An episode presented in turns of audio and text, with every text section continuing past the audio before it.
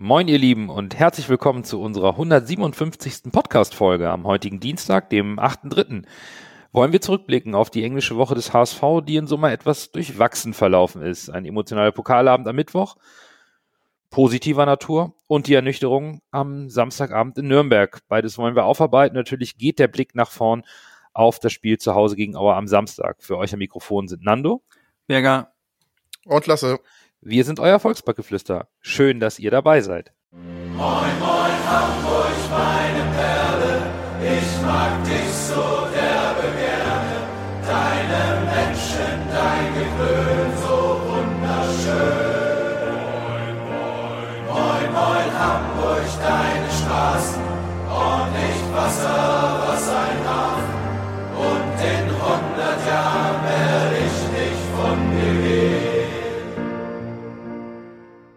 Beginnen wollen wir diese Folge mit einer wundervollen Nachricht, auf die nicht nur der Mensch Baccariata selbst, der HSV oder die Fangemeinde des HSV lange gewartet haben.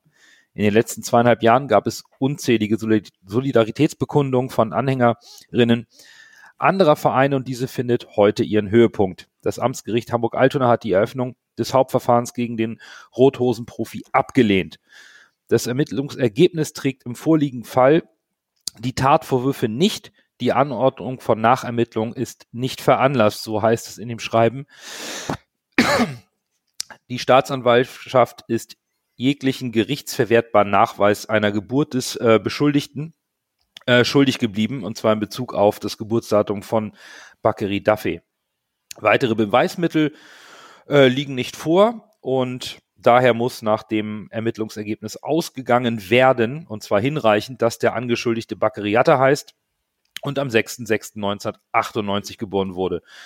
Es liegt entsprechend kein hinreichender Tatverdacht gegen unseren Spieler vor. Damit gilt Jatta im Strafverfahren wegen Erschleichung von Aufenthaltstiteln auch offiziell als unschuldig und das ist die entscheidende Nachricht für uns alle. Großartige Geschichte heute. Ähnlich großartig sportlicher Natur wie der Einzug ins DFB-Pokal-Halbfinale unseres HSV am vergangenen Mittwoch gegen den KSC zu Hause. 25.000 Leute und Tim Walter hatte eine kleine Überraschung parat und veränderte die Startelf auf drei Positionen. Chuck Vitaze für Alidu war nicht ganz so überraschend. Kinzombie für Reis, da hatten wir drei uns vorher auch drauf geeinigt, dass das passieren wird. Jamra für Haya jedoch nicht. Womit wir auch gerechnet oder besser gesagt drauf gehofft haben, war, dass der HSV die erste Halbzeit nicht verschläft und meines Erachtens begann der HSV ganz gut gegen den KSC, übernahm die Spielkontrolle, hatte auch die erste gute Chance der 18. Minute, aber dann wurde aus dem offenen Spiel und dem Hin und Her plötzlich schon ein Spiel des KSC in der ersten Halbzeit. Zwei gute Möglichkeiten binnen zwei Minuten.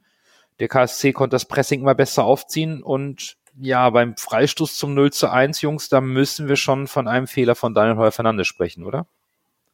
Ja, muss man leider so sagen. Also er hat die Mauer falsch gestellt. Also die, ich glaube, sie haben damit gerechnet, äh, dass äh, der Rechtsfuß schießt. Mhm.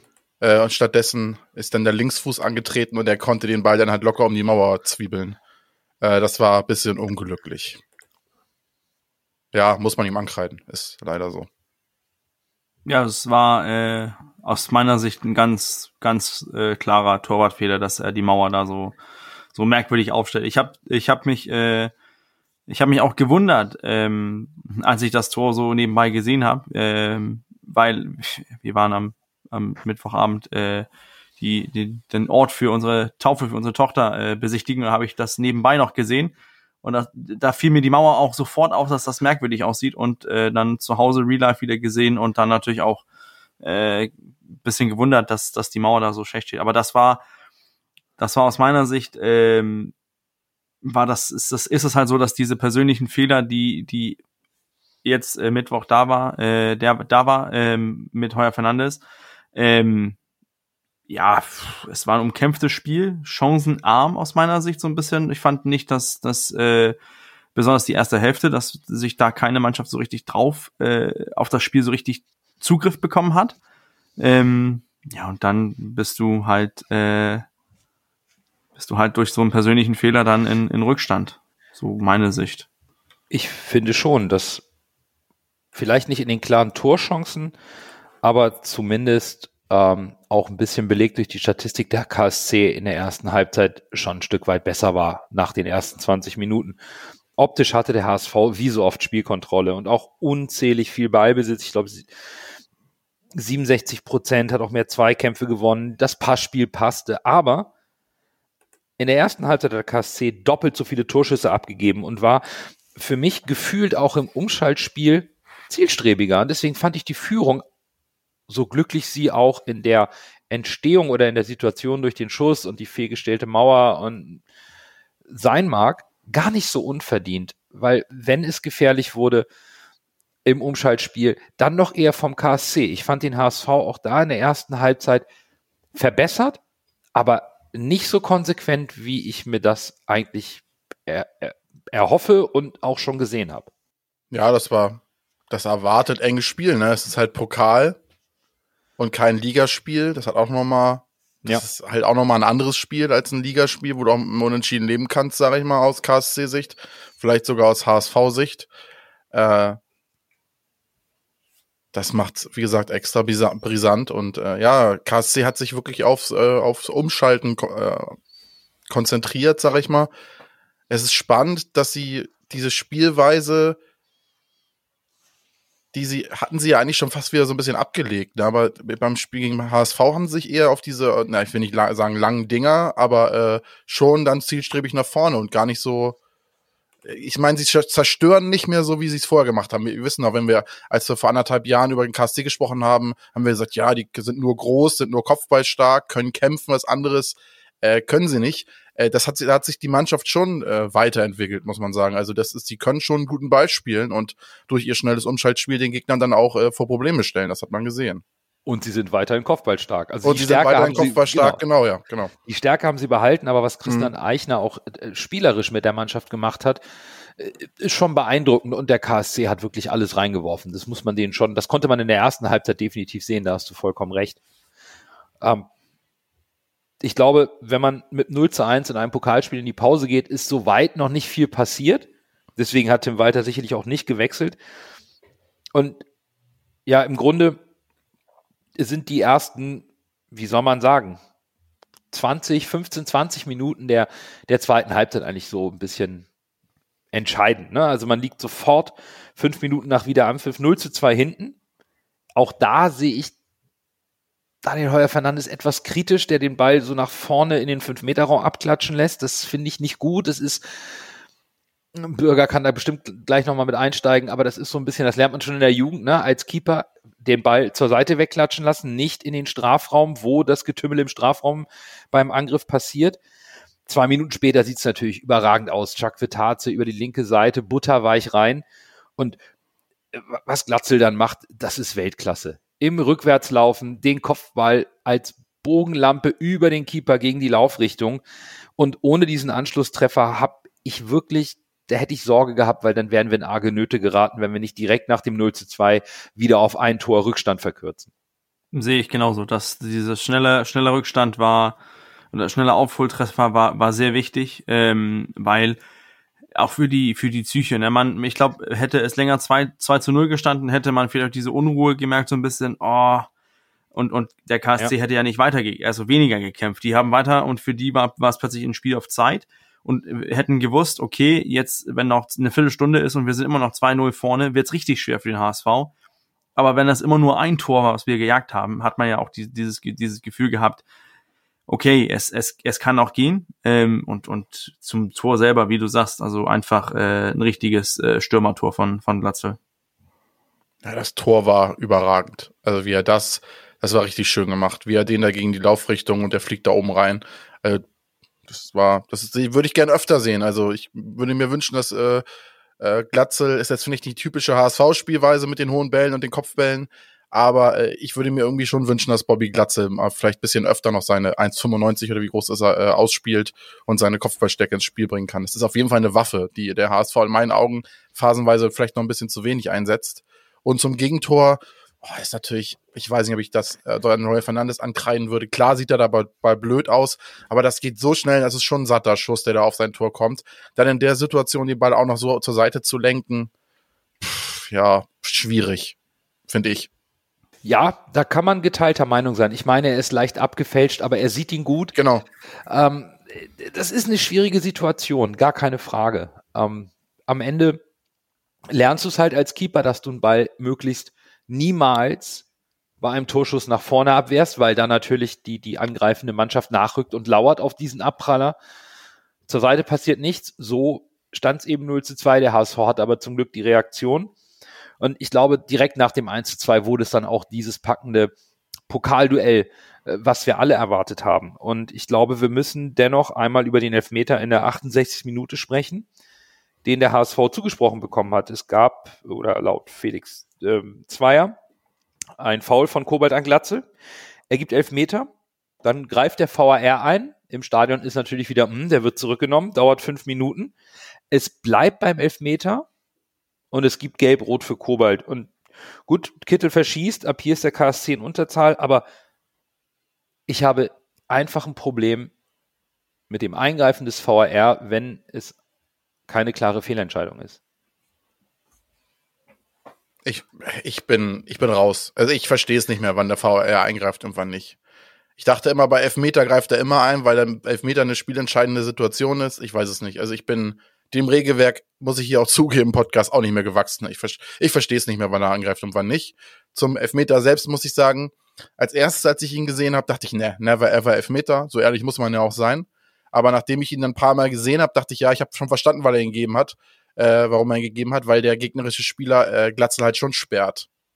Und äh, erst ist, am Anfang sah es so aus, als wenn Glatzel ihn zu Fall bringt, aber Glatze bringt ihn ja erst zu Fall, weil der Gegner ihn sperrt. Von daher mhm. kann man den Elfmeter schon geben.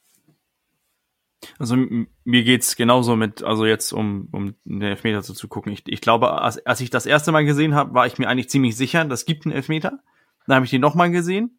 Na, mh, hm, und dann war mir so ein bisschen so, kann man geben, ähm, muss man aber nicht, so aus meiner Sicht. Und das ist dann vielleicht meine Kritik an, an den Schiedsrichter, wenn er jetzt schon zum, zum Videoschirm geht. Wenn er er hat den Elfmeter gegeben, dann flüstert ihn irgendjemand wohl ins Ohr, ey, das musst du dir nochmal angucken, ist nicht so ein sicherer Elfmeter. Und dann kann er ja hingehen, er guckt sich das einmal an und dann, wenn er sagt, hm, aus meiner Sicht kann man den geben, ich, ich, ich stehe davon fest. Aber was er da macht und guckt sich das 10.000 Mal an. Fünf Minuten. Ja, und dann, dann, und dann sitzt du ja echt und denkst, hm, okay, dann war das ein dünner Elfmeter. Es war ein dünner Elfmeter, aber hätte der Schiedsrichter jetzt einfach hingegangen gesagt, hätte sich das einmal angeguckt in der Zeitlupe und gesagt, so, Elfmeter, oder einfach gesagt, oh ja, sehe ich kein Elfmeter, fertig durch. Aber dass er das sich das so lange nochmal, da macht er sich aus meiner Sicht offen für Kritik. Und, und dann ist es, wenn er sich das so viele Male ansieht, muss er auch entscheiden, okay, das ist keine klare Fehlentscheidung, weil ich, weil wir uns alle im VAR-Team in, im Zweifel sind, also lasse ich die Entscheidung stehen. Also so aus meiner Sicht. Deswegen ja. Ja. hätte man besser lösen können und die Zeitverschwendung ist ja auch aus meiner Sicht das größte Problem ähm, beim VAR. Das, das, das darf keine fünf Minuten dauern. Er darf sich das angucken. Ich bin auch persönlich dafür, dass die Schiedsrichter sich das öfters angucken.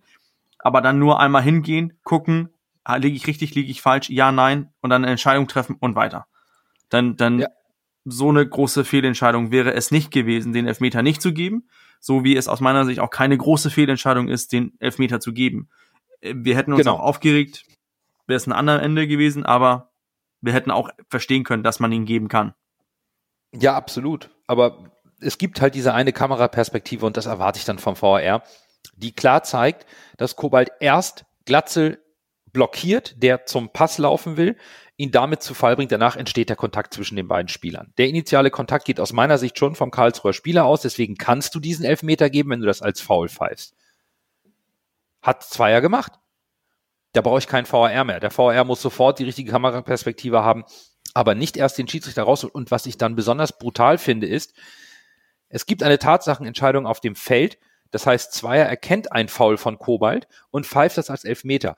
Warum kommt er dann nach dem VAR und bewertet das Foul dann auch noch als gelbwürdig. Das hätte er doch sofort machen können. Also, was hat er denn anders gesehen als ein Foul? Nichts. Es war ein Foul aus seiner Sicht. Gib gleich gelb-rot oder lass die Karte stecken. Aber so ist es halt für den KSC aus meiner Sicht wirklich brutal, dass A, der Elfmeter gegeben wird, obwohl ein Review kommt und vielleicht mental was passiert und du dann auch noch in Unterzahl gerätst, obwohl der Schiedsrichter mit seiner Tatsachenentscheidung ja schon vorher den Elfmeter gegeben hat. Für Kittel natürlich auch bitter, der steht da fünf Minuten, gut, er hat ihn dann verschossen. Aber in Summe, das finde ich sehr, sehr unglücklich. Und also wie gesagt, für den KSC unglaublich bitter, dass sie da dann in Unterzahl geraten. Für die letzten, ja, knapp 30 Minuten der regulären Spielzeit. Und das haben sie, und das muss man denen wirklich zugestehen, bravourös verteidigt. Bis zum Ende haben die alles reingeworfen. Und erst in der 91. Minute gelang dem HSV dann der Ausgleich. Und auch da wieder toller Spielzug. Und der Pass von Jatta flach auf den Fünfer ist sensationell, aber Glatzel, das, das ist, das ist überragend. Und ich habe da im Stadion nicht mehr dran geglaubt, aber das zweite Tor von Glatzel ist genauso schön wie das erste. Ist in bester Stürmermanier. Das Tor sehe ich ganz genauso, aber ich saß auch äh, zu Hause vorm Laptop und hab, ich habe echt gedacht, nee, das wird heute nichts. Die verteidigen das so gut. Äh, keiner, keiner der Spieler nimmt sich so richtig die Verantwortung und versucht irgendwas. Nur Jatta hat immer dasselbe versucht und versucht und ich habe mich die so aufgeregt, dass er immer versucht hat zur, äh, was ist das, zur Hinterlinie zu kommen und dann zu flanken. Ich gedacht, Junge, das verteidigen die, das verteidigen die, das verteidigen die, oh, das verteidigen die doch nicht. Äh, und habe dann erstmal gejubelt, weil das, äh, weil der Ausgleich gefallen ist. Aber ähm, ich, ich fand uns äh, so nach dem Überzahl fand ich uns eigentlich schwächer als äh, vor. Also ich fand schon, dass der HSV am Ende ziemlich Druck gemacht hat. Äh, aber wie gesagt, Karlsruhe hat natürlich alles reingeworfen, um das zu verteidigen. Ne? Also es waren immer so, so, es war immer so die Möglichkeit, man dachte, ah, jetzt, jetzt, aber dann irgendwie so richtig Torchancen, hundertprozentige sind da doch nicht bei rausgesprungen. Nee, und der Lauf von Jatta und wie er dann dem Torwart das da durch die Beine spitzelt, das war schon stark gemacht. Also das war Millimeterarbeit, das Tor. Ja, absolut. Aber ich, ich gehe schon mit Bürger mit, wenn wir dann nämlich auf die Verlängerung schauen. Da fehlte mir ein bisschen was vom HSV. Wir, wir sind in Überzahl, haben noch eine Verlängerung vor uns, kommen eigentlich mit der breiten Brust in diese Verlängerung, gerade den Ausgleich geschossen zu haben, dem KSC den Halbfinaleinzug nochmal weggenommen zu haben, kurz vor Ende der regulären Spielzeit. Und in der, in der Verlängerung eine Chance durch Kittel in der 104. Minute. Ansonsten, man belagert die Hälfte des KSC, man belagert den Strafraum, aber klare Chancen. Eine in 30 Minuten Verlängerung ist mir persönlich dann zu Hause in Überzahl dann doch zu wenig. Und deswegen ging es ins Elfmeterschießen aus meiner Sicht. Das war nicht mehr so gut vom HSV. Ja, es sah optisch alles kontrolliert aus, aber es war irgendwo nicht zwingend genug. Ohne mich selbst jetzt Lobpreisen zu wollen, muss ich dann halt nochmal sagen, was willst du machen? Du kannst einen Kind Zombie bringen, du kannst vielleicht einen Suhun bringen, der nochmal äh, noch Energie aus dem Mittelfeld bringt, aber du hast halt vorne niemanden, den du bringen kannst. Windheimer ist für mich irgendwie ungefährlich, Kaufmann verpufft komplett. Es fehlt halt dieser, dieser Stürmer, dieser Spieler, äh, den du noch mal vorne reinwerfen kannst. Ne? Also äh, da ist halt auch nichts, was du, was du noch, was noch groß Impact äh, hat, weil Ali Du momentan auch äh, nicht gut spielt. Das heißt, Jacques Vitatze übernimmt quasi seine Rolle. Mhm. Äh, du hast halt keinen Spieler mehr, den du so wirklich reinwerfen kannst. Und dann musst du es halt darüber regeln, dass du den Kin Zombie bringst oder oder oder oder äh, Suhon bringst oder oder Winsheimer bringst, aber das sind jetzt nicht so welche, wo du sagst, die stellst du ganz vorne rein und die sorgen direkt auf ihrer Position für Torgefahr, sondern du musst immer quasi andere andere Teile des Spielfeldes, andere Teile der Mannschaft verstärken, damit du irgendwie mehr Torgefahr nach vorne verlagerst. Aber du hast niemanden, in meinen Augen, den du vielleicht vor den vorderster Reihe reinstellen kannst, der, automat der vorne direkt auf seiner Position für mehr Torgefahr sorgt. Gut, Lasse geht das Ganze jetzt personell an. Ich würde es nicht personell angehen, Bürger. Wie, wie würdest du das einschätzen, was da in der Verlängerung passiert ist? Also, ähm, was, was ich ja so, was mir aufgefallen ist, ist, dass man äh, ganz klar gesehen hat, dass äh, äh Walter hat ja was versucht. Er hat ja äh, Winsheimer gebracht, äh, hat dann auf eine Dreierkette umgestellt, also 3-4-3 hast, hattest du, hattest eigentlich mit Latze, Winsheimer, Jatta und Ali Du, also vier Kittel kannst du noch dazu nehmen vier offensive, äh, fünf offensive Spieler im Spielfeld drin, hast du Meffert und Reis noch im Mittelfeld. Du hast alles an, an offensive Power so mehr oder weniger reingeworfen. Aber ähm, es ist, es ist natürlich auch so ein bisschen so eine Frage von, von der Überzeugung. Ne? Ich, ich sehe, Mhm. wir, sehen, wir sehen, Glatze ist groß, ja, Kaufmann ist auch äh, etwas groß gewachsen, aber ich sehe nicht, dass, dass die beiden die Spieler sind, die mit deren Power und physische Präsenz eine, eine so gestandene äh, zweite Bundesliga-Kämpferabwehr, wie, wie der KSC jetzt äh, aufgetreten ist, dass die dafür für die große Gefahr sorgen kann. Da hast du diese immer diese Kopfballduelle, da muss ein Stürmer dann unter Druck aufs Tor gehen. Ähm, ja, da fehl, fehlt vielleicht diese eine irgendwie Alternative, diesen, diesen, diesen richtigen Brecher, diesen Philipp Hofmann, Hofmann, den man vielleicht hätte reinbringen können, diesen Typ, Typ Lasogga, aber den hat man im Kader nicht und deswegen versucht man irgendwie auf andere Art und Weise und ich glaube, ähm, wenn, wenn man Ali Du, Kittel, Winsheimer, Jatta und Glatzel auf einmal auf dem Spielfeld hat und du hast eigentlich auch noch einen Reis mit, seinen, mit seiner Achterlöwen, hast du sechs äh, Spieler, die, die offensiv agieren können, hast du auf dem Platz. Ähm, da muss, da muss schon irgendwie eine Möglichkeit kommen. Aber ich glaube auch, dass, dass man da vielleicht, weil die Spieler es ja nicht gewohnt sind, es ist ja selten, dass man in so einer Situation so viel Powerplay macht mit so viel offensiven Spielern, weil weil das ein Do- oder Do-or-Die-Spiel war, äh, dass die Spieler vielleicht nicht ganz wussten, okay, wen versuchen wir jetzt in Szene zu setzen, wo das in der Liga vielleicht besser geht, wo man weiß, wir versuchen hier Kittel in Szene zu setzen, der dann Glatze in Szene setzt. Ähm, aber Okay. Ich, also ich verstehe eure Punkte. Dennoch würde ich einen Begriff aufnehmen, Bürger, den du gerade gebracht hast, nämlich die Überzeugung. Und das ist die, die mir ein bisschen fehlte. Unabhängig nämlich vom Personal hatte ich nicht den Eindruck, dass der HSV voller Überzeugung in der Verlängerung auf dem Platz stand und vermittelt hat, wir packen das in Überzahl, sondern man hat schon vorsichtig gespielt und sich vielleicht auch nicht zu 100 Prozent getraut, jetzt da reinzustechen in die KSC-Abwehr. Das war so ein bisschen mein Eindruck und auch diese Überzeugung, die, die, die, konnte man vielleicht auch beim, beim ersten Elfmeter von Schonlau sehen. Als es ins Elfmeterschießen geht, der KSC trifft und Schonlau verschießt und auch wieder so ein dankbarer Torwartball, also auch wie der von Kittel im, im Spiel. Hm, da wurde mir wirklich mulmig, weil ich das kann ich halt nur sagen aus, aus Stadionsicht, auf der Tribüne, im, im, im Rahmen dieser Emotionen, die natürlich bei so einem Pokalfight da auch hochkommen auf die Ränge. Ich hatte kurzzeitig das Gefühl, der HSV glaubt nicht daran, dass sie es packen. Das war so mein Stadioneindruck, aber man darf ja auch unsere Nummer eins da nicht unterschätzen im Elfmeterschießen. Ich dachte auch, nach dem Schonlauf Fehlschuss, dachte ich auch so, das war's. Ich war schon kurz vor, davor, den Fernseher auszuschalten. Ich habe beim zweiten Elfmeter habe ich schon nur noch mit einem Auge hingeguckt, weil ich dachte, oh, wenn der jetzt auch noch daneben geht, dann war es das endgültig. Aber es hat ja am Ende dann ein Glück noch ein gutes, gutes Ende genommen, äh, dank unserer äh, dem Elfmeter-Killer Ja, Wahnsinn. Daniel Fernandes. Wahnsinn. Also ich habe, ich hätte auch fast ausgemacht, aber äh, irgendwie bin ich doch dran geblieben und äh, Gott sei Dank bin ich dran geblieben. Das war ja schon, äh, das war schon äh, positiv. Da war dann diese Fokussiertheit, die du wolltest, Nando. Also Daniel Ja, Fernandes hatte die.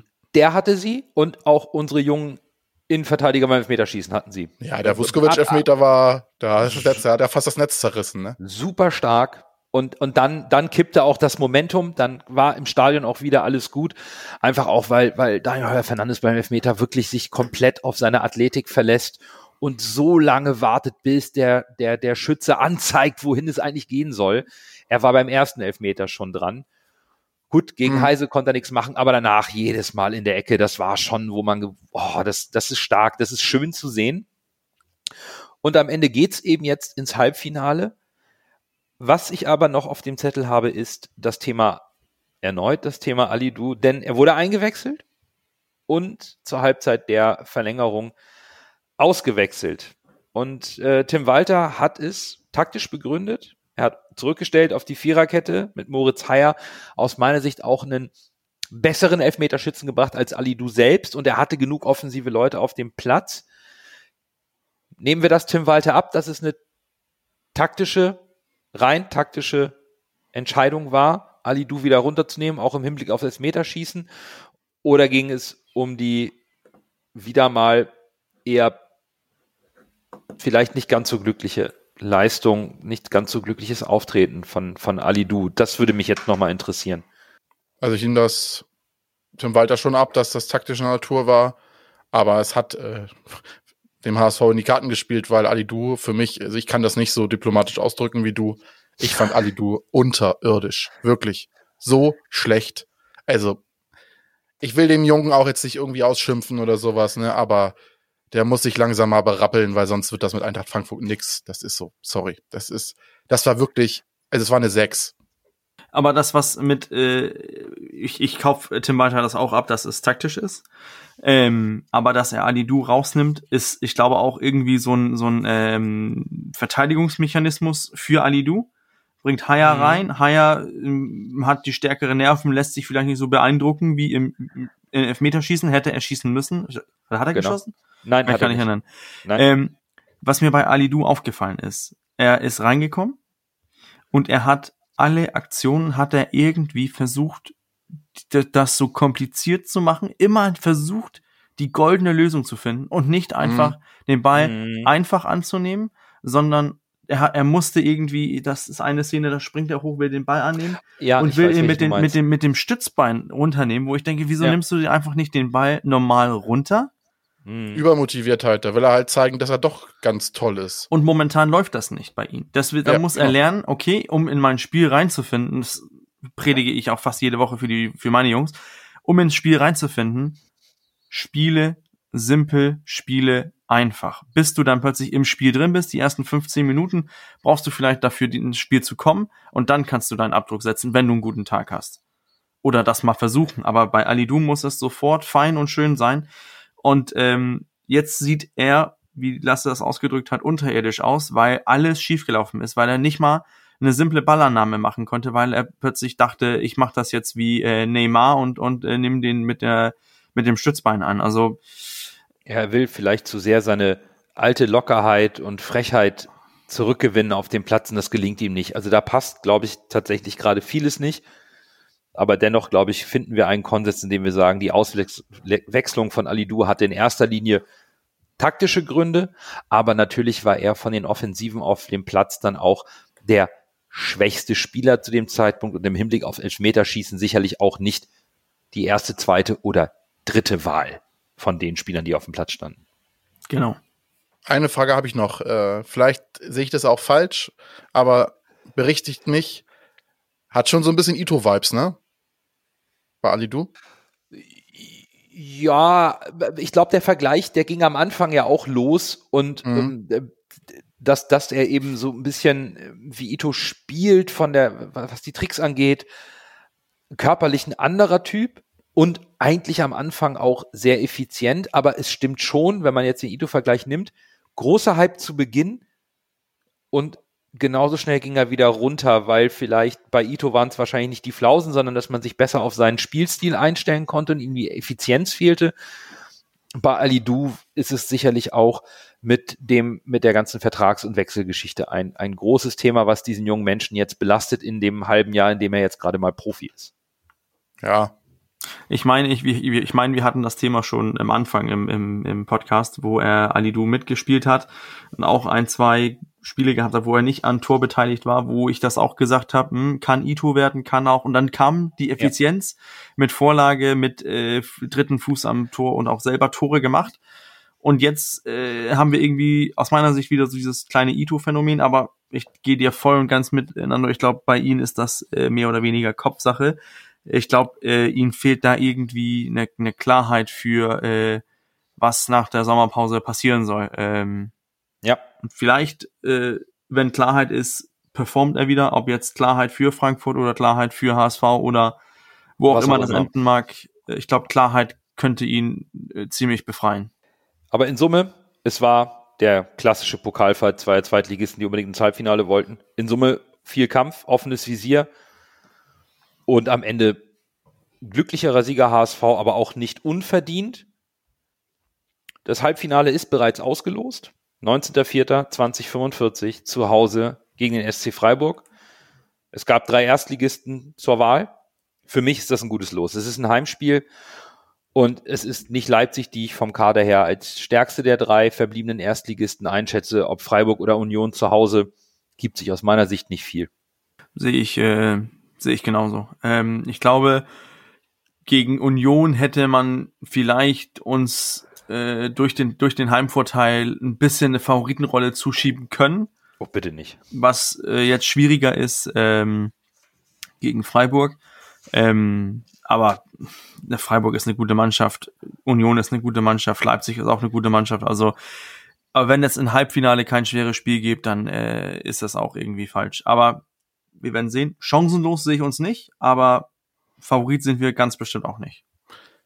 Es ist auf jeden Fall ein besseres Los, als man gegen Leipzig gespielt hatte, zu Hause oder auswärts. Mhm. Und auswärts an der alten Försterei ist auch, ist auch eine Granate. Also, und da haben wir auch ganz schlecht ausgesehen, immer wenn wir da waren. Von daher ist Heimspiel schon mal das Wichtigste.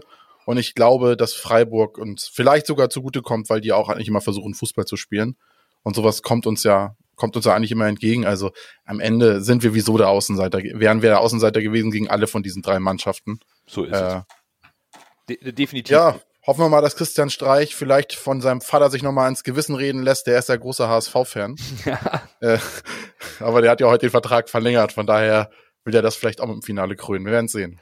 Ja, die Formkurve in vier Wochen werden wir dann nochmal analysieren. Jetzt wollen wir zum Abschluss natürlich noch den Man of the Match des Pokalspiels auflösen. Dann erst Groh, der den Ball übernimmt. Halblinke Position zu Mackert. Er sollte schießen. 25 Meter am ersten frei. Schuss auf das Tor. Tor! Tor! Ein herrlicher Treffer. Ein wunderbarer Treffer. Angeschnitten. Der Ball fliegt da unhaltbar rechts ins Eck. Wenn wir jetzt einen Ball hätten, würde ich es Ihnen nochmal zeigen. Wenn es ins Elfmeterschießen geht, dann ist äh, ziemlich oft der Torhüter im Fokus und kann sich zum Helden aufschwingen. Hat unser Keeper getan, Lasse. Ist er dein Man of the Match? Ja, ohne Wenn und Aber. Klar, bei der Freistoßsituation sieht er blöd aus. Bei der zweiten Situation sehe ich ihn jetzt nicht ganz so, sehe ich das nicht ganz so problematisch, aber wie er sich dann quasi wieder selbst aus den Haaren, aus dem Sumpf herausgezogen hat und dann äh, die Dinger da rausfischt, war schon stark. Also früher hatte ich immer Angst vor Elfmeterschießen. Äh, mittlerweile denke ich immer, ja, lass sie doch kommen. Also immer wenn es in die Verlängerung geht, dann sage ich, ja, gut, dann haben wir halt kein Tor geschissen. Am Ende haben wir ja noch Daniel Fernandes, ne? Und ja. Mir war er eigentlich nie so als Elfmeter-Killer bekannt, muss ich ehrlich sagen. Aber, äh, aber es war das dritte Elfmeterschießen, wo ja. er maßgeblichen Anteil am Exakt. Weiterkommen hat. Von daher absolut valide, was du sagst. Ich habe mich tatsächlich gegen Daniel Heuer Fernandes entschieden, weil mir ein Spieler mehr im Gedächtnis geblieben ist. Dem ist, dem ist nicht viel gelungen. Der hatte vielleicht eine gute Aktion. Aber der ist 120 Minuten ungefähr so viel gelaufen wie der Rest der gesamten Mannschaft. Und das war beeindruckend, wie der sich nämlich auch, obwohl es nicht gut lief, ähnlich wie bei Daniel Heuer Fernandes, nicht hat entmutigen lassen und was Jatta da abgerissen hat mit der Vorlage zum 2-2 war für mich überragend auch immer wieder die Stimmung, die da hochkam, wenn der wieder angelaufen ist und wieder. Daher musste ich mich ähm, vor äh, Daniel Heuer Fernandes für, für Baccariata entscheiden. Interessant. Ich hatte keinen von den beiden Spielern in meiner so engeren Auswahl, weil Jatta hat mich dermaßen äh, frustriert und äh, das Los eines eines Torwart ist halt, dass äh, macht man äh, kleinere Fehler, können die auch in Tore resultieren und aus meiner Sicht hat Ferro zwei große größere Fehler ge gemacht und äh, war an an den zwei KSC-Toren auch beteiligt, dass er sich dann im Elfmeterschießen hochgezogen hat. Super, sehr gut. Aber aus meiner Sicht äh, ist äh, unser Man of the Match äh, unser Doppeltorschütze Bobby Glatzel. Ah, sehr gut. Dann haben wir also Heuer Fernandes, Jatta und Glatzel bei uns auf der Position 1. Und im Hörervoting sind auch alle drei vertreten. Das ist oh. doch schon mal gut. Wir sind gar nicht so weit weg von unserer Hörerschaft. Auf Platz 3 Jatta und Meffert, gleich, gleich viele Punkte. Auf Platz 2 Robert Glatzel. Und auf Platz 1 natürlich Daniel Heuer Fernandes, herzlichen Glückwunsch, dem Elfmeter-Killer, der uns ins Halbfinale gebracht hat am Ende. Es ging nahtlos weiter. Das hat diese englische Woche ja so an sich. 25. Spieltag war direkt am Wochenende nach dem Pokalspiel und es war ein bitterer Spieltag für einige Teams im, Teams im oberen Tabellendrittel. Heidenheim verliert gegen Darmstadt nach einer Zweitore-Führung. Die Niederlage gegen Schalke zu Hause in letzter Sekunde, dieses 3 zu 4, völlig verrückt gegen Hansa Rostock hat jetzt Gramottis den Job gekostet. Und damit ist die Lücke zu den Aufstiegsplätzen ab Platz 4 schon etwas aufgerissen, leider auch für unseren HSV. Ja, das Spiel von Darmstadt, das war ja absoluter Wahnsinn. Ich habe das so nebenbei geguckt, bin momentan so ein bisschen am Gran Turismo 7 äh, suchten. Dann stand es 2-0, hab gedacht, ja, konzentrierst du dich mal mehr aufs Spiel, hab die Kopfhörer aufgesetzt, habe ich zwischendurch, äh, nach de, nachdem ich so ein paar Rennen gefahren bin, zurückgeguckt zum Fernseher, dachte, was ist da denn los? Haben die das tatsächlich noch gedreht, ohne dass ich irgendwas davon mitbekommen habe? Also, das war, also, ich, wir diskutieren immer da wieder, wie, wie, rüber, wie Darmstadt das macht. Die spielen keinen dollen Fußball, aber am Ende holen sie die Punkte und gewinnen. Und das ist, äh, hoffentlich bewahrheitet es sich nicht aus HSV-Sicht gesehen, aber das ist eigentlich so eine Weise, wie du aufsteigst, wenn du am Ende ja. solche Spiele auch noch gewinnst und dann noch das Glück dazu kommt. Hm. Ja, und äh, Schalke doing Schalke Things, jetzt mit neuem Trainer, ja. Ja, es ist äh, Werder gewinnt jedes Spiel jetzt gefühlt. Ich glaube, an denen ist kein Weg vorbei als, als äh, Nummer eins, muss man leider sagen. Das ist so meine Analyse. Und bei Karlsruhe, bei, bei St. Pauli hast du halt Kiri, der überragend ist. Hm. Also ich finde, ähm, wir haben jetzt äh, zwei Spieltage in, in Folge, wo wir, wo ich uns so mehr oder weniger als als äh, Verlierer oder einer einen der Verlierer des Spieltages äh, ansehe. Ähm, es sind noch neun Spiele zu spielen. Es ist noch, kann auch viel passieren, kann auch alles passieren. Aber äh, aus meiner Sicht steht auch äh, der erste Aufsteiger steht fest, äh, wenn sie nicht auch sich die Rad Radkappe holen. Und das sind leider die die Grünen Jungs aus Bremen. Denn das, ähm, die haben da jetzt eine Serie und das läuft momentan sehr gut. Und äh, was mich auch so ein bisschen beeindruckt, ist, dass die die können Spiel mit, mit Ball dominieren und wie gegen uns halt auch ohne Ball. Und das macht sie aus meiner Sicht äh, besonders gefährlich, im Gegensatz zu den anderen Mannschaften, denen ich noch nicht so richtig äh, über die Linie traue. Da kann auch viel passieren. Ja, das mit dem Trauen und den Voraussetzungen ist beim HSV auch so eine Sache. Wir waren nach dem Pokalspiel guter Dinge, zumindest Lasse und ich. Bürger nicht ganz so. Und dann ging es nach Nürnberg zum Topspiel am Samstagabend. Tim Walter tauscht im Vergleich zum Pokalviertelfinale zweimal aus. Wagner Mann und Reis für Jamra und Kinzombie, das hatten wir auch so erwartet. Und der HSV startet erstaunlicherweise gut. Also verpennt man nicht die, die erste Halbzeit, hat die Spielkontrolle und nach 15 Minuten kriegst du ein Gegentor. Das, das, das kann's ja kaum, das kann's ja kaum anders beschreiben als unglücklicher geht's nicht. Ich meine, der HSV hat wenige Minuten später durch eine schöne Kombination den Ausgleich gemacht. Es war ein ansehnliches Spiel in der ersten Halbzeit vom HSV. Es war auch balldominant. Ich war auch recht zufrieden, aber dieses Gegentor hat mich maßlos geärgert, weil als ob bei uns läuft es gerade nicht rund und dann kriegst du so ein blödes Gegentor, also so unglücklich, dass das ist echt nicht zu fassen. Ja, irgendwie hat der der Filius von von Herrn Köpke hat momentan noch Glück, irgendwie, das war das, das dritte Spiel nacheinander, wo er getroffen hat. Und wie so ein, weiß ich nicht, als wenn er den Ball magnetisch anzieht, der wird so blöd abgefälscht durch Vuskovic, dann fliegt der hoch und er muss ihn halt nur über die Linie drücken. Maximal unglücklich, kannst du nichts machen. Einfach nur Pech. In meinen Augen. Aber in, in der, in der kurz zuvor haben wir ja auch diese Szene, wo äh, Chuck Vitazze plötzlich äh, ah, frei, ja, frei vor Martinia ist den muss er machen. Und ähm, der macht den nicht rein und, und irgendwie kam bei mir so sofort so, oh, jetzt klingelt das gleich in unser Ende. Und ähm, ja, kurz darauf, pling, Köpke steht da und man denkt, ey, das ist, kann doch nicht angehen. Äh, lustige, lustige Detail, ich glaube, die ich weiß nicht, ob die auch euch aufgefallen ist.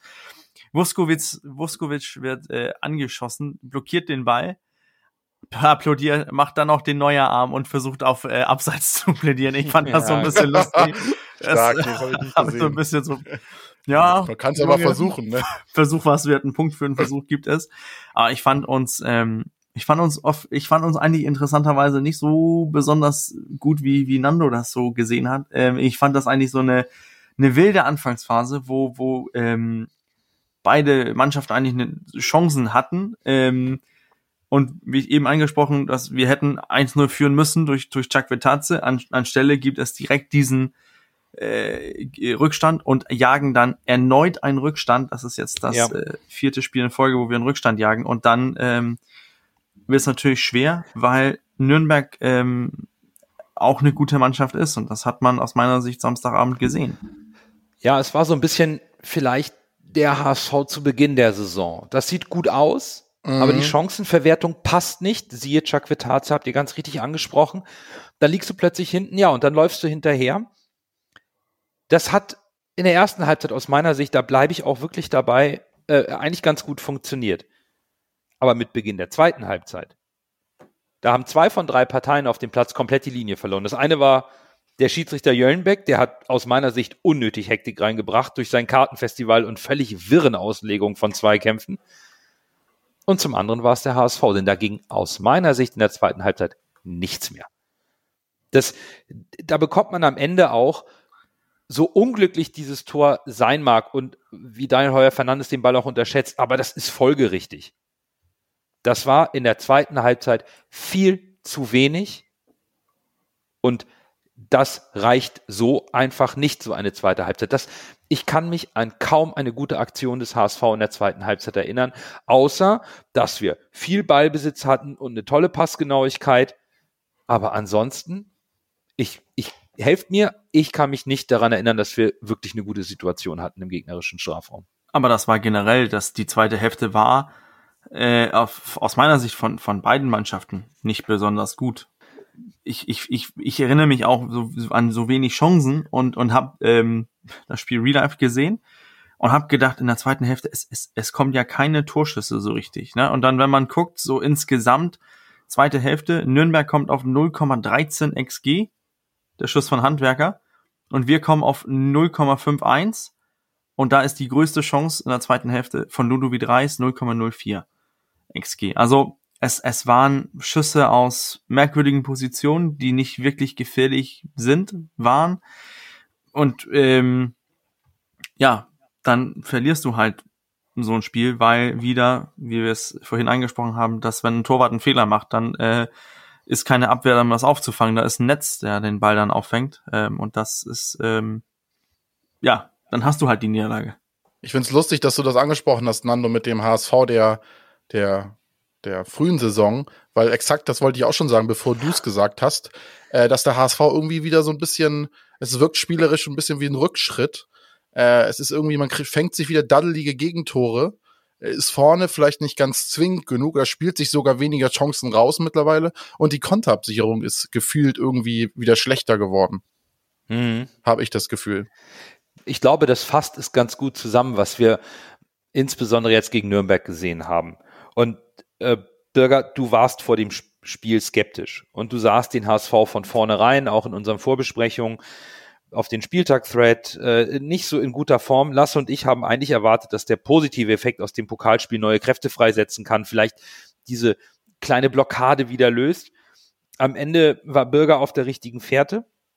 Was mich doch bei diesem Spiel ärgert, ist, ist halt gar nicht so sehr, dass, dass Kittel kein gutes Spiel gemacht hat, Glatzel überhaupt nicht in Erscheinung getreten ist, sondern was mich wirklich ärgert, und jetzt muss ich ausgerechnet meinen Lieblingstrainer hier beim HSV kritisieren, das ist nämlich Tim Walter, dass der erst in der 82 Minute wechselt. Ich gucke mir doch nicht eine Halbzeit bis acht Minuten vor Schluss an, wo es nicht läuft, wo wir weniger und weniger Zugriff bekommen, nachdem wir schon im Pokal über 120 Minuten gehen.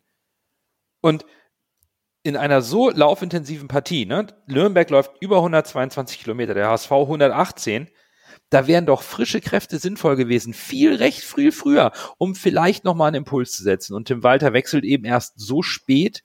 Ja, und dann kriegst du noch das blöde Gegentor, ist natürlich maximal unglücklich. Aber da, wo war da auch der Mut von Tim Walter? Wo war da sein Signal? Ja, der hat gefehlt. Das war leider viel zu spät. Und dann, ja, hast du am Ende halt noch, ich glaube, Winzheimer ist noch reingekommen, ne? Kaufmann ist auch noch reingekommen sind wir wieder beim Thema Impact, ne? Und in acht Minuten wird es dann halt auch schwer. Genau, genau. Also in acht Minuten wird schwer, wirklich Impact zu haben, wenn mhm. du zwei, drei Ballkontakte hast. Genau, und wenn du vorher halt auch immer nur so wenig gespielt hast. So ist es.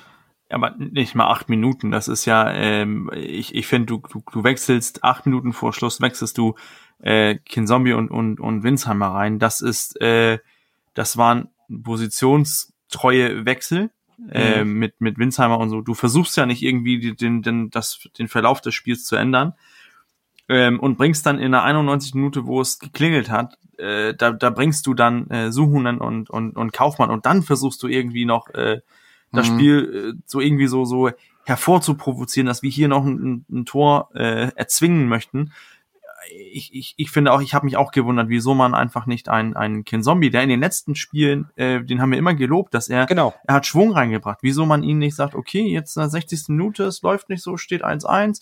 Wir brauchen vielleicht mal so ein bisschen mehr Dominanz im Mittelfeld, einer, der mal einen frischen Wind reinbringt. Es ist ja auch nichts dazu zu sagen, dass ein Meffert, dass ein Reis, dass äh, Kittel, dass die müde sind. Wir 120 intensive Minuten gegen Karlsruhe, davor noch ein intensives Spiel gegen Bremen. Dann kann man doch allen sagen, okay, ich, ich hol, ich hol Meffert raus, ich nehme Kittel raus, der sowieso nicht funktioniert hat. Ähm, das muss sich Tim Walter auch ankreiden lassen dass er da nicht irgendwie versucht, irgendwie was zu ändern. Ich verstehe auch, warum. Ich verstehe aber auch umgekehrt, warum man dann sagt, Meffert kann ich nicht rausnehmen, das ist unser äh, Ankerspieler. Du kannst Kittel nicht rausnehmen, brauchen wir, das ist unser X-Faktor. Und dann wird's im Darf ich Mittelfeld da auch kurz so, eingreifen? Ja. Ich finde, er kann Kittel sehr wohl rausnehmen. Weil Kittel spielt eine überragende Saison. Tim Walter ist absolut authentisch und klar in seiner Ansprache. Und genau dann kann ein Trainer auch seinen bislang vielleicht wichtigsten X-Faktor, wie du ihn nennst, auch mal runternehmen und ihm dabei sagen, Sonny, war heute nicht dein Tag, ich probiere was Neues, du bist doch im nächsten Spiel eh wieder gesetzt. Das kann er und das ärgert mich, dass er das nicht getan hat. aber er lässt ihn bestimmt auch spielen, weil er weiß, Sonny braucht eine gute Aktion und dann klingelt es im Kasten von den Nürnbergern. Ja, Und dann umgekehrt mit, mit Meffert, oh, das ist unser defensives Anker, der räumt hinten gut auf. Und dann hast du unseren, äh, unsere Lunge, die immer läuft, und das ist dann Reis. Okay, wie, und du weißt, Reis äh, zerreißt sich auch immer wieder, auch in der 90. Minute und macht weiter. Deswegen, ich verstehe auch schon, wieso man da ein bisschen wartet. Mit, die Spieler haben das ja früher für uns gerichtet. Äh, Und du willst denen so viel Vertrauen schenken wie möglich, weil du noch daran glaubst, dass die was ändern können. Aber irgendwie willst du natürlich auch den, den Wechsel haben, ne? Aber Aber Lasse, ist das nicht, was Bürger gerade sagt, vielleicht auch die Gefahr, dass man wieder in alte Muster verfällt, einfach immer nur der gleichen Mannschaft zu vertrauen, obwohl Tim Mhm. Walter eigentlich Jo. sagt, ich setze auch mal neue Impulse und ich gehe nach Leistung? Dann doch Vor allem auch Sonny so ein Kittel Spiel. hat sich ja auch weiterentwickelt. Sonny Kittel ist ja Genau. nicht. Das wirst du jetzt, äh, wird jetzt für dich ein bisschen Gotteslästerung sein, aber es ist ja kein Cristiano Ronaldo, der nee, dann, äh, natürlich nicht. der, der, der dann ein bisschen, äh, der dann angepisst auf Deutsch gesagt vom Platz trottet und dann äh, Nein, alles nein. abschwört und nie wieder für den HSV spielen würde oder Manchester United in seinem Fall. Äh, Sonny Kittel akzeptiert das ja auch mittlerweile, dass er dann ausgewechselt wird. Von daher hätte ich mir jetzt so ein bisschen äh, äh, gewünscht, so, ein- so, ein- so, ein- so ein zu hohen äh, hätte ich mir zum Beispiel vorstellen können, dass der ein bisschen früher reinkommt, weil das ja auch so ein bisschen ein Hybrid ist aus so einem Offensivspieler und einem Mittelfeldspieler, der quirlig ist, der hätte in meinen Augen noch so ein bisschen, bisschen was reinbringen können. Ein bisschen früher bringen. für mich ist es auch ganz klar, man hat zu spät gewechselt. Nur was, was, was, was ich gerne klarstellen möchte, ist, ich, ich kann auch den Gedanken von Tim Walter verstehen, wieso man Natürlich. das wartet. Aber wie Lasse gesagt hat, vielleicht zum Kittel zu sagen, es funktioniert nicht. Nando hat das gesagt, äh, Tim Walter ist authentisch. Du kannst einem Kittel sagen, ey, das war heute nicht dein Tag. Suchen, versuchen wir jetzt mal zu bringen. Du kannst einen Reis sagen, ich glaube, du bist fertig, du, du bist Mhm. nur auf 98 Prozent oder nur auf 105 und nicht 110 Prozent. Wir versuchen das mal mit, einem- mit einem Kinzombie reinzubringen. Einfach mal auch um darum, dass die Nürnberger vielleicht mal so gucken, ey, jetzt, jetzt, jetzt spielt Kittel nicht mehr, was machen die jetzt? Wen geben die jetzt den Ball? Und dann kommt ein Ansi Suhunen unbeeindruckt und versucht einfach sein Ding durchzuziehen. Und vielleicht hätte das funktioniert. Man weiß es nicht. Ich meine, wir dürfen ja auch mal, wenn wir sowas sehen, auch sachliche Kritik äußern, um Gottes Willen. Klar, ne? Also nicht? ich, ich finde das vollkommen legitim. Und Tim Walter hat ja auch nach dem Spiel selber gesagt, er ist jetzt der Dumme, er hätte vielleicht, das ist ja gut, es, es besteht ja Hoffnung, dass es dann wieder besser wird. Wa- Was nicht besser geworden ist, ist leider das Verhalten einiger Fans in Nürnberg. Und zwar die Fans des Club. Die konnten es sich nehmen lassen, Baccariata erneut auszupfeifen. Und ich frage mich wirklich, nach der Geschichte, die jetzt schon über zwei Jahre alt ist, ob bei denen irgendwas Falsches im Wasser ist. Wie kann man eigentlich sich, jetzt wurden die Vorwürfe nachträglich natürlich, das heißt, die wussten das zu dem Zeitpunkt nicht, aber wie kann man auch zu dem Zeitpunkt unbewiesene Vorwürfe so für bare Münze nehmen und sich so unmenschlich verhalten? Da geht mir, also geht mir jedes Verständnis ab. Ja, ich muss jetzt so ein bisschen aufpassen, was ich sage. es ist, also der erste FC Nürnberg hat sich in den letzten Jahren nicht zu meinem Lieblingsgegner entwickelt, sag ich mal. ja, auch von der Fankultur her und was man so, wir wohnen nicht in Nürnberg und sind da, aber das man von, was man von außen mitkriegt, finde ich äußerst schwierig. Leibold wird da halb Sport im Liga gegrätscht, die jubeln darüber, äh, weil der halt äh, aus Nürnberg zum HSV gewechselt ist. Bakriata äh, wird da ausgepfiffen, obwohl er sich äh, ganz Deutschland sich eigentlich mit ihm, mit ihm, ihm den Rücken stärkt, aber die Nürnberger müssen da irgendwie gegenschießen sollte man sich vielleicht mal überlegen, ob man sich vielleicht nicht ein bisschen zu sehr an einigen Themen abarbeitet und vielleicht ein bisschen zu nachtragend ist auf Nürnberger Seite. Also ich, ich habe versucht, so äh, die Sache mit, mit Leibold, was ich so, okay, äh, er hat, er ist gewechselt, ähm, und was mich dann so Ja, aber- wundert, aber was mich dann so wundert, ist, ähm, wie benehmen wir HSV-Fans uns und ich kann mich nur an einen Spieler erinnern, wo das so schlimm war und das ist äh, Hakan Çalhanoğlu. An, an alle anderen Spieler, das ausgepfiffen wird, alles gut und schön. Das machst du, wenn sein Name genannt wird und so. Aber das war's dann auch. Ich habe äh, so so so wild, wie das äh, vorgekommen ist damals mit Leibold im Pokal oder jetzt auch Jatta, ist mir das nicht aufgefallen. Also Ich glaube, bei Hakan Çalhanoğlu, das war ni- nicht in Ordnung, das muss man so sagen. Aber der hat auch halt auch eine Krankheit vorgetäuscht und Das so weiter. Ja, es auch gab ja diese Hintergrundgeschichte. ja, ja. Ich, denk, ich denke auch, wir müssen das mal richtig kategorisieren.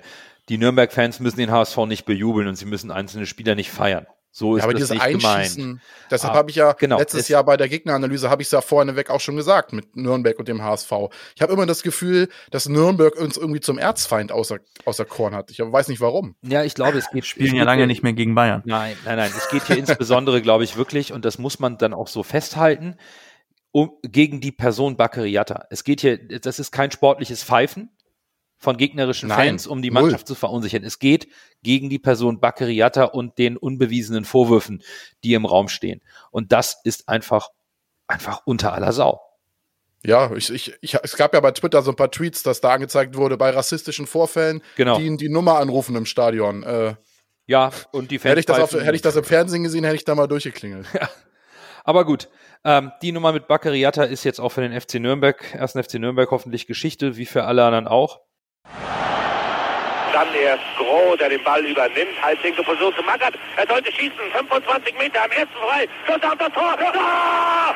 Tor! Ein herrlicher Treffer. Ein wunderbarer Treffer. Angeschnitten. Der Ball fliegt er unhaltbar rechts ins Eck.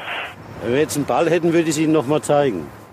Wir schauen jetzt nach vorne auf das nächste Spiel und lösen vorher natürlich noch den Man of the Match des Spiels in Nürnberg auf, was wir 1 zu 2 oder 2 zu 1 verloren haben. Denn auch bei schlechten Spielen gehört es sich, sportlich zu bleiben, mit einem positiven Gefühl das Spiel abzuschließen. Lasse, hast du einen Lichtblick gefunden beim Spiel in Nürnberg? Ja, der eben genannte Bakariata war mein Lichtblick. Der hat ein gutes Spiel gemacht. Also eigentlich kann ich mich darauf berufen, was du gegen, im KSC-Spiel gesagt hast. Äh, ist mir Bakariata positiv gegen Nürnberg aufgefallen. Der ist die Linie auf und runter gelandt, in, äh, gerannt mit seiner Pferdelunge. Äh, der ist nicht zu stoppen. Und ja, die Vorlage äh, auf Reis war auch sehr schön. Das Stimmt. Tor.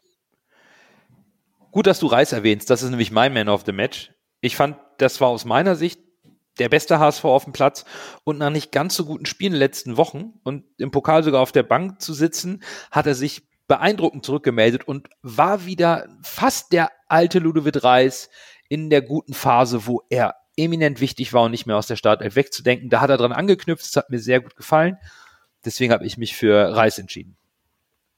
Ah, ich ich habe da eine eine Hipster-Wahl und das ist halt äh, Tim wer Walter. mich nee so. nee nee wer mich äh, beim HSV Gegentor dann doch zum Lachen bringt, das ist äh, das verdient sich sein Man of the Match äh, Mario Vuskovic. Nein, also nicht nur wegen der Detail, dass er versucht hier mit seiner Hand äh, den Reklamierarm zu machen und dann äh, ab, abseits, was er selber aufhebt, äh, zu machen. Nein, ich, ich fand ihn einfach äh, ziemlich solide und und ich finde äh, in einer in einem Spiel, wo keiner so richtig ausgestochen ist, war war seine äh, war sein Einsatz einfach solide und ähm, und man fühlt sich eigentlich immer sicher, wenn er den Ball hat oder auch wenn er in Aktion ist. Das ist so für mich Gute ist Wahl. ist Vuskovic dann Man of the Match. Wäre nach Bakker meine zweite Wahl gewesen. Gut. Dann haben wir einmal Bakariata, einmal Ludovic Reis und einmal Vuskovic und einer von den dreien ist auch der Man of the Match unserer Hörerschaft. Auf Platz drei Sebastian Schonlau auf Platz zwei Wagnoman und man muss auch fairerweise sagen, nach der Niederlage und dem Spiel gab es nicht ganz so viele Votings, was natürlich schade ist, aber auch verständlich verstehen wir auch, dass dann nicht jeder Lust hat, dann nochmal sechs Punkte zu vergeben oder bis zu sechs Punkten. Aber gewonnen hat am Ende Ludovic Reis. Der ist der Man of the Match des Spiels beim ersten FC Nürnberg geworden. Die Chance auf den Turnaround kommt jetzt am 26. Spieltag zu Hause gegen Erzgebirge Aue. Dem aktuellen Tabellenvorletzten, die haben bereits sieben Punkte Rückstand auf den Relegationsplatz. Puh, wird eng. Lasse, wie sieht's denn da personell so aus seit dem Winter? Also auf Zugangsseite sind im Winter gekommen Prinz äh, Osei Owosu von Paderborn, der ist äh, ablösefrei gekommen. Jan George, äh, George äh, rechts außen von Jan Regensburg ist ebenfalls zu äh, Auer gekommen. Ablöse weiß man nicht. Ja, und Janis Lang vom VfL Wolfsburg, Innenverteidiger, 19 Jahre alt. Auch äh, eine, eine Ablöse, die in den Sternen steht, weiß man auch nicht.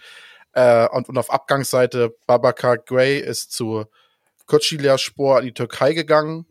Und Antonio Manze oder Manze ist zu Osijek äh, nach Kroatien gegangen auf Laie beziehungsweise der war ausgeliehen und ist jetzt zurückgekehrt äh, zu seinem Heimatclub oder zu seinem Club, wo er vorher war. Äh, Verletztenliste ist äh, Sofian äh, Messegem ist äh, rot gesperrt, der wird fehlen. Und auf Verletzungsseite hat man noch Florian Ballas mit Knieproblemen, Ramsi Ferjani, der zweite Innenverteidiger, der fehlt mit, äh, nach, der noch nach einer Knie-OP fehlt. Omar Sira Sirajat, äh, der ist noch krank, ist hier so aufgeführt, was er genau hat, weiß ich nicht. Und Martin Mennel, der Torwart, der uns schon öfter Probleme bereitet hat bei Aue und bei den gegen den HSV immer über sich hinaus wächst, äh, grassiert noch am Coronavirus. Gute Besserung an dieser Stelle äh, und fällt auch für das Spiel aus, was uns vielleicht sogar zugute kommt. Rein sportlich. Noch irgendwelche Topspieler, die wir beim Tabellen 17. beachten müssen? Ja. Hast du noch was gefunden? Ja, also bei einer Offensive kann man Antonio Jonjic äh, nennen. Der hat fünf Tore geschossen. Dimitri Nazarov, auch relativ bekannt von Aue. Ja, ansonsten Owosu, der Neuzugang, hat auch bereits zwei Tore geschossen. Ja, und Topvorlagengeber ist auch Kühn und Nazarov. Äh, Jan Hochscheid auch relativ bekannt als Spieler. Mhm. Äh, von, ich glaube, ehemaliger Braunschweiger, ne? Äh, der auch schon öfter mal gegen uns, äh, uns vor Probleme gestellt hat. Aber ansonsten sind da jetzt keine Spieler, vor denen man äh, Panik haben muss, sag ich mal. Das stimmt. Sonst wären sie auch nicht 17. Das muss man so ehrlich auch und direkt sagen, Bürger. Bei Aue müssen wir aber diesmal im Vergleich zum Hinspiel über einen neuen Trainer sprechen. Pavel Dotschew war Sportdirektor, wurde Interimstrainer am 7.11., ist nun offiziell Cheftrainer seit zwei Spieltagen und der wechselt oft das spielerische System, zumindest in den 13 Spielen, die er jetzt die Mannschaft betreut hat. In den letzten beiden Spielen, die auch erfolgreich waren, da scheint er jetzt seine Formation gefunden zu haben. Was, was erwartet uns unter Pavel Dotschew, dem alten Hasen? Also ähm, in den letzten beiden Spielen hat man ja äh, 4-2-3-1 gespielt. Man hat 3-3 gegen Paderborn gespielt und hat äh, Jan Regensburg 1-0 geschlagen. Ähm, ich könnte mir auch vorstellen, dass wir dieses ähm, 4-2-3-1 sehen werden oder vielleicht ein bisschen defensivere Außenspieler und dann ein 4-4-1, ähm, 4-4-1-1, äh, was er auch gespielt hat. Aber ich, ähm, für mich ist es ein, ähm, was soll man sagen, Bananenschalenspiel ist es nicht, denn für, doch für uns ist das halt aus meiner Sicht ein Spiel, was, wo wir haushoch Favorit sind. Wir müssen gewinnen, wir sind in der Pflicht. Ähm, und Erzgebirge Aue kommt, ist weit weg und von, von, von der Relegationsplatz und das ist vielleicht was auch für uns spricht, denn Aue kann genauso wenig wie wir den einen Punkt gebrauchen, müssen also irgendwann ein bisschen offensiver agieren. Und das macht mich so ein bisschen irgendwie Hoffnung, aber für mich ist das ein ganz klares Spiel, wo der HSV gewinnen muss. Aus diesen Chancen, aus diesen, diese Spielüberzahl über äh, müssen wir profitieren und müssen da gewinnen. Und genau diese Spiele, mit denen haben wir es äh, ziemlich schwer in so jüngerer Vergangenheit. Naja, das mag sein, aber das Wort Favorit und der HSV, das, das muss hier zusammengehören. Wenn wir Aue ganz kurz zusammenfassen. Ne? Nach der Hinrunde 14 Punkte, auf Platz 16, in der Rückrunde fünf Punkte geholt, gerade mal ein Sieg, zwei Unentschieden, fünf Niederlagen, Torverhältnis von minus elf, sind jetzt 17. mit Alarmieren im Rückstand. Auswärts in der gesamten Saison erst acht Punkte geholt, nur ein Sieg. Drittschlechteste Rückrundenmannschaft, zweitschlechteste Auswärtsmannschaft, zweitschlechtestes Torverhältnis mit minus 24 Toren. Differenz und die schwächste Abwehr der Liga mit 48 Gegentoren in 25 Spielen. Es tut mir leid, wenn man das vielleicht auch in Bezug auf die Form des HSV, aber das, das lasse der HSV ist der Favorit und der HSV muss dieses Spiel gewinnen. Wenn man jetzt wieder die übliche Leier sagen möchte, sagt ja. man genau diese Statistiken, gerade diese Auswärtsschwäche, sprechen eigentlich gegen uns, aber äh, das darf keine Ausrede sein in diesem Spiel. Die mussten wir weghauen. Es ist äh, keine Ausreden. Wenn du, auf, wenn du noch aufsteigen möchtest, wenn du noch äh, das ausnutzen möchtest, dass die oben alle noch gegeneinander spielen, äh, musst du das Spiel gewinnen. Ohne Wenn und Aber, keine Ausreden. Die musst du schlagen. Genau. Und gebe ich dir absolut recht. Und ich glaube. Und äh, vor allem zu Hause ja. haben wir ein Spiel verloren gegen, gegen, gegen Werder Bremen. Also, oh, nee, das, ich sehe da wenig Bananenschalen. Also, es hat Bananenschalenpotenzial, historisch gesehen, genau. aber äh, rein faktisch und reell gesehen sehe ich es nicht. Aber für mich ist, ist eine Sache noch, für uns ist das 100% das erste von diesen vielen, aus meiner Sicht, Do or Die Spiele. Wir können uns nicht noch Ausrutscher leisten. Heißt, der ganze Druck, die klare Favoritenrolle, alles ist auf uns gerichtet wenn der HSV sich noch irgendwie in diesen Aufstiegskampf äh, geltend machen will, muss man Samstag gewinnen. Am besten sogar deutlich, um auch zu zeigen, dass man wieder äh, bei 100 Prozent ist und dass man wieder in die Spur gekommen ist. Und das weiß Aue. Aue weiß, dass der HSV den Druck hat und Aue kann frei, aber leidenschaftlich aufspielen, weil die natürlich auch die Punkte brauchen und die wissen, wie, wie die Mechanismen beim HSV sind. Heißt, die, der HSV kann wie so ein, so ein halb angeschlagener Boxer ins Straucheln geraten, wenn die äh, den HSV unter Druck setzen. Was ich natürlich nicht glaube, was ich auch nicht hoffe, weil es kommt eine formschwache Mannschaft, die auch überhaupt nichts auf den Rasen bekommt aber das Potenzial ist halt da aus meiner Sicht.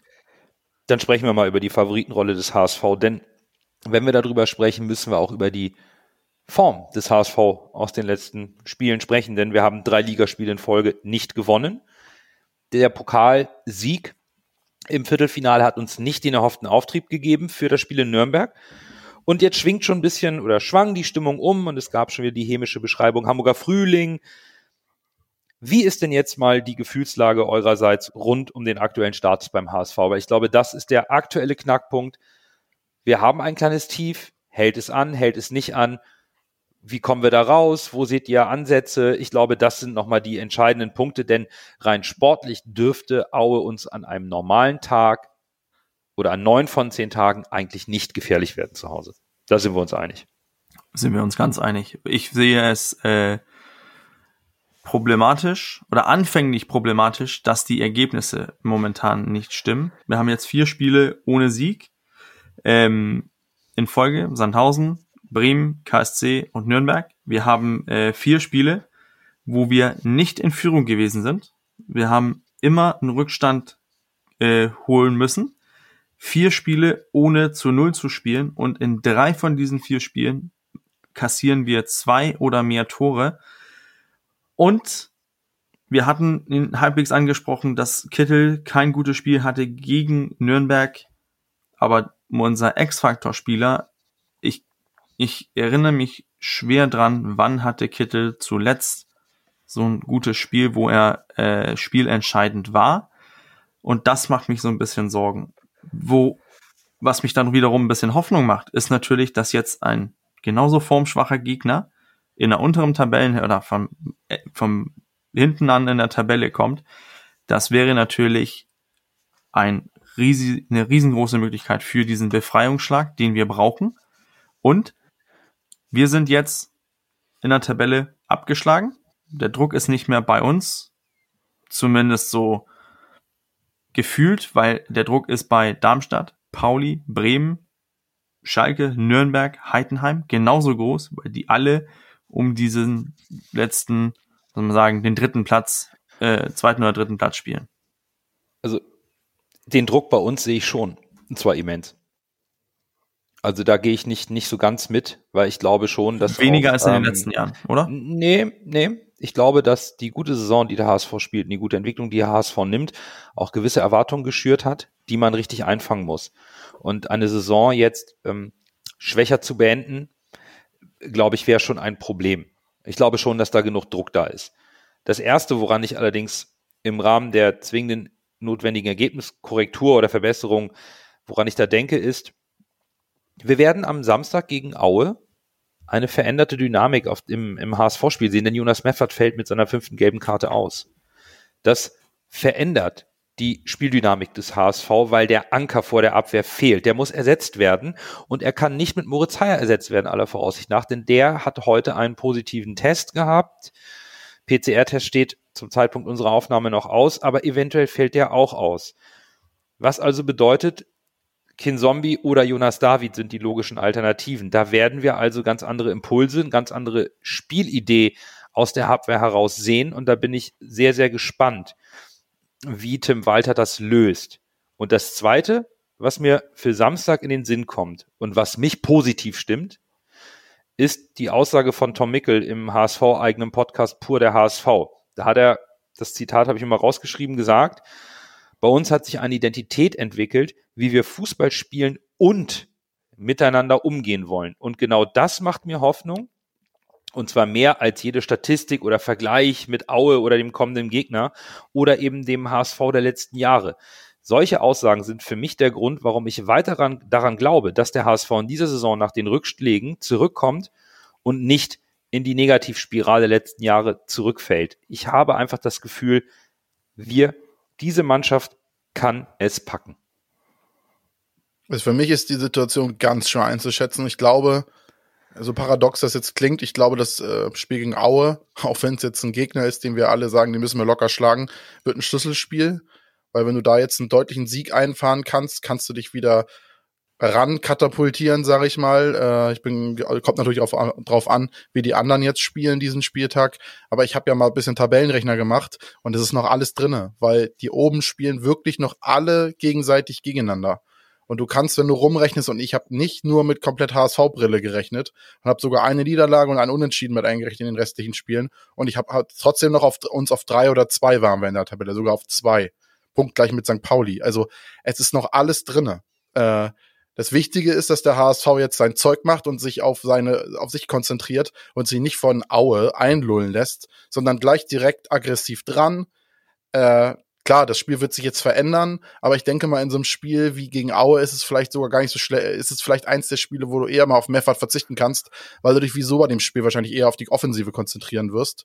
Äh, und Aue unter Druck zu setzen. Klar ist Meffert eine gute Absicherung, aber ich vertraue da auch Jonas David oder Kin Zombie oder Suhon oder wer da reinrückt und das dann übernimmt. Ich tippe mal auf David. Aber ja, es wird jetzt, das, das Spiel wird entscheidend, äh, wie sich diese Saison jetzt, äh, jetzt, in welche Wege jetzt die Saison einschlagen wird. Aber insgesamt sehe ich also noch nicht, dass der HSV jetzt diesen sogenannten Hamburger Frühling einläutet. Äh, der Ja. Turnaround kann immer noch, der Turnaround ist das falsche Wort. Also äh, es ist noch nichts verspielt. Absolut. Denn, also zum einen, wir sind ja personell gut aufgestellt. Also äh, Suhon, Rohr, Wagnumann, Jamra, alle wieder fit. Das, der Konkurrenzkampf wird auch wieder ein bisschen größer, die Optionen werden mehr, auch wenn jetzt Meffert ausfällt und Haya wahrscheinlich auch für eine Woche. Und äh, was du gemacht hast mit dem Tabellenrechner, das, das verstehe ich total, weil das ist, das gehört mit zur, zur ein bisschen zur, zur, zur Vorausschau in den Rest der Saison, in das letzte Viertel dazu. Man tut das nicht gern, es klingt immer so ein bisschen, wir greifen nach dem letzten Strohhalm, aber dennoch ist es wichtig, der Spielplan der Konkurrenz ist mitentscheidend. Denn wir haben es in dieser Saison gesehen, wie schnell sich die Tabelle drehen kann. Der HSV muss, du hast es richtig gesagt, der muss sein Zeug machen, der muss seine Punkte holen. Und wir sind auch in der Rückrunde zum jetzigen Zeitpunkt ein Punkt schlechter als in der Hinrunde. Aber dennoch und da stimme ich dir vollkommen zu, sind diese sieben beziehungsweise sechs Punkte Rückstand auf eins, zwei und drei trügerisch. Die spielen alle wirklich oben noch gegeneinander. Und der Vorsprung, der ist aufzuholen, weil das geht vielleicht nicht in zwei Spieltagen, aber wir haben noch neun. Und so wie die Saison bisher verlaufen ist und Mannschaften, die schon abgeschlagen waren, plötzlich wieder vor uns stehen, das kann sich alles noch drehen. Ich kann mir auch nicht vorstellen, dass alle Mannschaften, die vor uns stehen, das jetzt alles komplett durchziehen, gegen sich nur unentschieden spielen, ansonsten alles wegzimmern. Und wir dürfen auch Schalke nicht vergessen. Neuer Trainer. Vielleicht löst das die Blockade. Die Qualität im Kader ist vorhanden bei Schalke und die stehen auch noch hinter uns. Das muss man alles berücksichtigen und mit ein bisschen Geduld und wieder mehr Fokus bin ich genau wie du, Lasse, guter Dinge, dass die Tabelle da oben noch durchgemischt wird bis zum Ende. Aber man darf eine Sache halt nicht vergessen, aus meiner Sicht, dass der HSV kämpft hier auch gegen sich selbst mit diesen Dämonen. Ich merke das ja bei mir selber, Klar. wieso ich das vielleicht negativer sehe als äh, als andere, wieso ich ähm, ganz momentan stand jetzt heute hier 21:08 ein mulmiges schlechtes Gefühl habe, dass wir Samstag gegen Aue spielen, weil Aue kommt und hat nichts zu verlieren und wir haben alles zu verlieren. Dann viel viele ein, zwei Spieltage, wo wir noch äh, stolpern.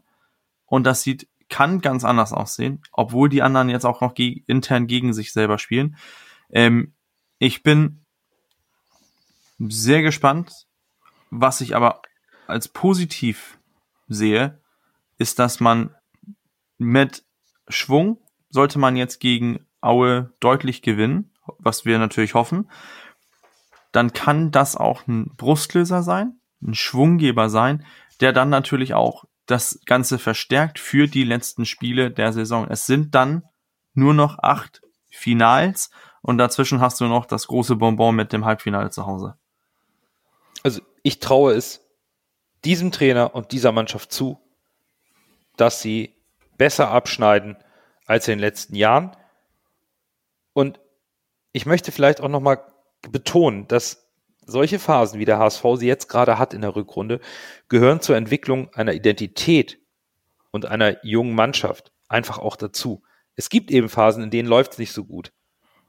Aber aus meiner Sicht ist es jetzt an der Zeit, Ruhe und Vertrauen zu haben, weil ich mir einfach auch wünsche, unabhängig vom Saisonergebnis, dass der HSV diesen Weg weitergeht. Mutiger offensiver Fußball, mit jungen Spielern aus dem eigenen Nachwuchs oder gut gescoutet und verpflichtet, mit gepaart mit erfahrenen Spielern. Diese gute Mischung, eine klare Identität, das dürfen wir nicht in Frage stellen, auch nicht am Ende der Saison. Und ich habe einfach Vertrauen und vielleicht spricht dann auch deswegen meine positive Grundeinstellung jetzt auch schon für Samstag, weil ich einfach Vertrauen habe, dass der HSV geschlossen hinter diesem Weg steht stimme ich dir 100% zu. Worüber reden wir denn? Das ist ja diese selbsterfüllende Prophezeiung, ne? Je öfter wir es sagen, das geht schief, das geht schief, die letzten Jahre, umso wahrscheinlicher tritt es auch ein. In diesem Teufelskreis muss der HSV dieses Jahr Gottverdammt nochmal durchbrechen. Nicht immer einreden, es passiert wieder wie die letzten Jahre, oh Gott, oh Gott, oh Gott. Einfach dieses Jahr einfach mal machen. Die, die Vorzeichen sind so gut wie nie. Es ist alles anders. Du hast einen anderen Trainer, du spielst komplett anderen Fußball, du hast einen Team Spirit ich glaube, einfach mal Kopf ausschalten und, und, und ran an die Buletten. Ich glaube, das ist der einzige Weg, wie man jetzt vielleicht nicht in diese, in diese selbsterfüllende Prophezeiung reinlaufen kann. Und worüber reden wir denn? Wenn ich dann irgendwelche Sport 1 Shows sehe, wo dann der HS, ein Abgesang auf den HSV gestartet wird. Ey, ganz ehrlich, hätten wir drei Punkte mehr, wäre doch alles gut. Da würde keiner jetzt so ein, so ein, so ein Brimborium und Hickhack drum machen. Also man, man soll es auch nicht schlechter reden, als es ist. Ne? Ich finde, das ist ein gutes Schlusswort für die heutige Folge. Und das soll es dann auch gewesen sein. Wir gehen rein in das letzte Viertel der Saison. Der Endspurt beginnt. Und so wie wir diese zweite Ligasaison kennen, es ist immer noch alles drin. In diesem Sinne, euch vielen Dank fürs Zuhören. Wir hören uns natürlich nächste Woche wieder nach dem Spiel zu Hause gegen Aue. Bis dahin, bleibt gesund und nur, nur der, der HSV. HSV.